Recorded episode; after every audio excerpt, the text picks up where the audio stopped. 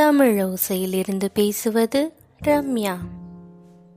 உமா சம்பத் தொகுத்து வழங்கிய வியாச முனிவரின் ஸ்ரீமத் பாகவதத்திலிருந்து கேட்டுக்கொண்டிருக்கிறோம். தாட்சாயினி ஒரு யோக தீய வளர்த்து தன் உயிரையே தியாகம் செஞ்சதை போன எபிசோட்ல கேட்டோம். இந்த எபிசோட்ல இதெல்லாமே தெரிஞ்சும் தெரியாமல் அமைதியா நிஷ்டையில இருந்த சிவபெருமான் என்ன செய்ய போறாருன்னு கேட்கலாமா வெள்ளிய உருக்கி வச்ச மாதிரி இருந்தது அந்த பனிமலை. கைலாயத்துல சிவபெருமான் கண்ணை மூடி நிஷ்டையில இருந்தாரு. நாரதர் பதறி அடிச்சுக்கிட்டு ஓடி வர்றாரு.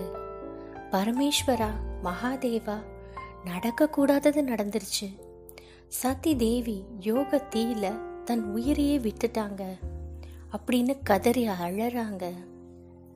நம்ம பூத கணங்கள் பிருகு மகரிஷி உருவாக்கின தேவ கணங்கள் கிட்ட தோத்து போய் ரொம்ப அவமானத்தோட ரொம்ப சங்கடத்தோட அந்த யாகசாலையிலேருந்து வந்துட்டு இருக்காங்க அப்படின்னு நாரதர் சொல்றாரு. செந்தழல் செந்தி அப்படின்னு கூட சொல்லலாம். அது மாதிரி சிவபெருமானோட முகம் ரொம்ப செவந்து போச்சு. கோபத்தில் நெற்றி கண் திறந்துருச்சு. ஆவேசமாக இருந்த ஈசன் தன்னோட சடை முடியிலிருந்து ஒரு சின்ன முடியை எடுத்து பிடுங்கி அப்படியே கீழே போடுறாரு. அதில் இருந்து வீர இளைஞனான வீரபத்ரன் அப்படிங்கிறவர் வெளியே வர்றாரு.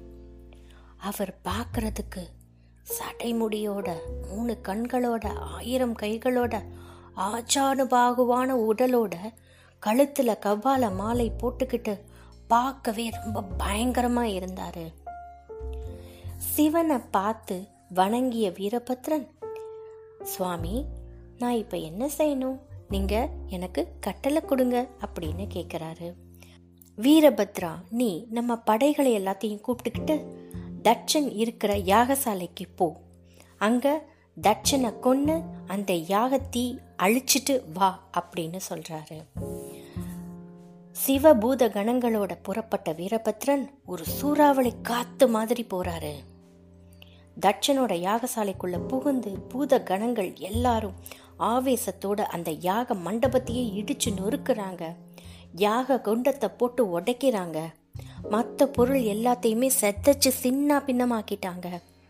வீரபத்ரன் தன்னை தாக்க வர்றவங்களை பார்த்து ரொம்ப கோவமா தேவ கணங்கள் அப்படியே ஆக்ரோஷமா பார்க்கறாரு. பார்த்து அடுத்த நிமிஷம் அவங்க எல்லாரையும் தாக்கி அவங்க எதுக்குறவங்க யாரா இருந்தாலும் அடிச்சு நொறுக்கிடுறாரு. ஓட ஓட விரட்டுறாரு. சிவகணங்கள்ல ஒருத்தரான மணிமான் பிருகு மகரிஷியோட தாடி மீசைய புடுங்கி எரிச்சு தீயில போட்டுறாரு. சண்டிகேஸ்வரரோ தட்சன் சிவனை பார்த்து தப்பா பேசுறப்ப அதை பார்த்து சிரிச்ச பூஷா அப்படிங்கிறவரோட பற்களை உடச்சு நொறுக்கிடுறாரு. நந்தி தேவரோ பகன் அப்படிங்கிறவரோட கண்களை புடுங்கி எரிஞ்சிடுறாரு. இந்த மாதிரி பூதகணங்கள் எல்லா தேவ கணங்களையும் தாக்குறாங்க. தேவகணங்கள் தப்பிச்சு ஓடுறாங்க. வீரபத்ரன் தட்சனை உதச்சி தள்ளி வாழால வெட்டுறாரு. ஆனா இந்த வாள் மழுங்கி போகுது. அவருக்கு ஒண்ணுமே ஆகல. தட்சன் தலைய வெட்டவே முடியல. வீரபத்ரன் உடனே என்ன தெரியுமா பண்றாரு? அவரை தர தரன்னு இழுத்துட்டு போய் பசுக்களை வெட்டி கொல்ற பலிபீடத்து மேல வச்சு அவரோட தலைய அறுத்துறாரு அது தீயில போட்டு பொசுங்கி சாம்பலாக்கிடுறாரு. இத பார்த்த பூதகணங்கள் ரொம்ப சந்தோஷமா ஆரவரைச்சுக்கிட்டே போறாங்க. வெற்றி கோஷத்தோட கைலாயத்துக்கு திரும்பி போறாங்க. யாகசாலையில சிவகணங்கள்கிட்ட இருந்து தப்பிச்சு போன தேவர்கள் அலறி அடிச்சுக்கிட்டு பிரம்மலோகம் போறாங்க. நடந்த எல்லாத்தையுமே பிரம்மன்ட்ட சொல்லி முறையிடுறாங்க. பிரம்மன் வேதனையோட தட்சன் சிவனை நிந்திச்சதும் அதுக்கு அவிர்வாகம் கொடுக்காம போனதும் மன்னிக்க முடியாத குற்றம். நீங்க சிவனை நிந்திச்ச இடத்துல இருந்தது மட்டும் இல்லாம பூர்த்தியாகாத யாகத்துல கலந்துக்கிட்டதும் பெரிய குத்தம். தட்சனோட அவமதிப்பால தன்னோட மனைவி இருந்து போனதை பார்த்து மனசு உடம்பு இது எல்லாமே கோபமா இருக்கிறாரு சிவபெருமான். அவருடைய கோபம் மூ உலகத்தையுமே அழிச்சிடும் ஆனால் அவர் சீக்கிரமே கோபம் தணிஞ்சு சந்தோஷமாக இருக்க வேண்டிய தருணமும் வரும். நாம் அவர்கிட்டயே போய் சரணாகதி அடைஞ்சிட்டோம்னா அவரோட கருணை மிகுந்த உள்ளம் நம்மளை கைவிட மாட்டாரு. பிரம்மனோட சொற்படியே எல்லாரும் சிவனை தரிசிக்கிறதுக்காக போறாங்க. கைலாயத்துல ஒரு பெரிய ஆலமரத்துக்கு கீழே அமர்ந்திருக்காரு சிவபெருமான். யோகிகள் அவரை சூழ்ந்து நிஷ்டையில் இருக்காங்க. நாரதர் பிரம்ம தத்துவத்தை சிவபெருமான் கிட்ட இருந்து தெரிஞ்சுக்கிட்டு இருந்தார். பிரம்மன் வர்றதை பார்த்ததும் சிவபெருமான் அவரை அன்போடு வரவேற்கிறாரு. பிரம்மன் சிவனை பார்த்து மரியாதையோட வணக்கம் சொல்லி விதியோட வலையில் எல்லாருமே சிக்கிடுறாங்க. தட்சனும் அந்த மாதிரி தான் சிக்கிட்டாரு.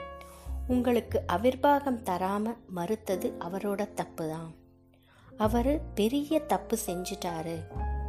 நீங்க தட்சனோட தவறை மன்னிச்சு அவருக்கு உயிர் தரணும். இந்த யாகத்தை பூர்த்தி செஞ்சு அருள் பாலிக்கணும் அப்படின்னு கேட்குறாரு இதை கேட்ட சிவபெருமான் அமைதியாக சிரிக்கிறாரு. தனக்கு கெடுதல் செஞ்ச தக்ஷனுக்கு சிவபெருமான் உயிர் கொடுப்பாரா? இல்லை அவரை தண்டிக்க போறாரான்னு அடுத்த எபிசோட்ல பார்க்கலாமா? நன்றி.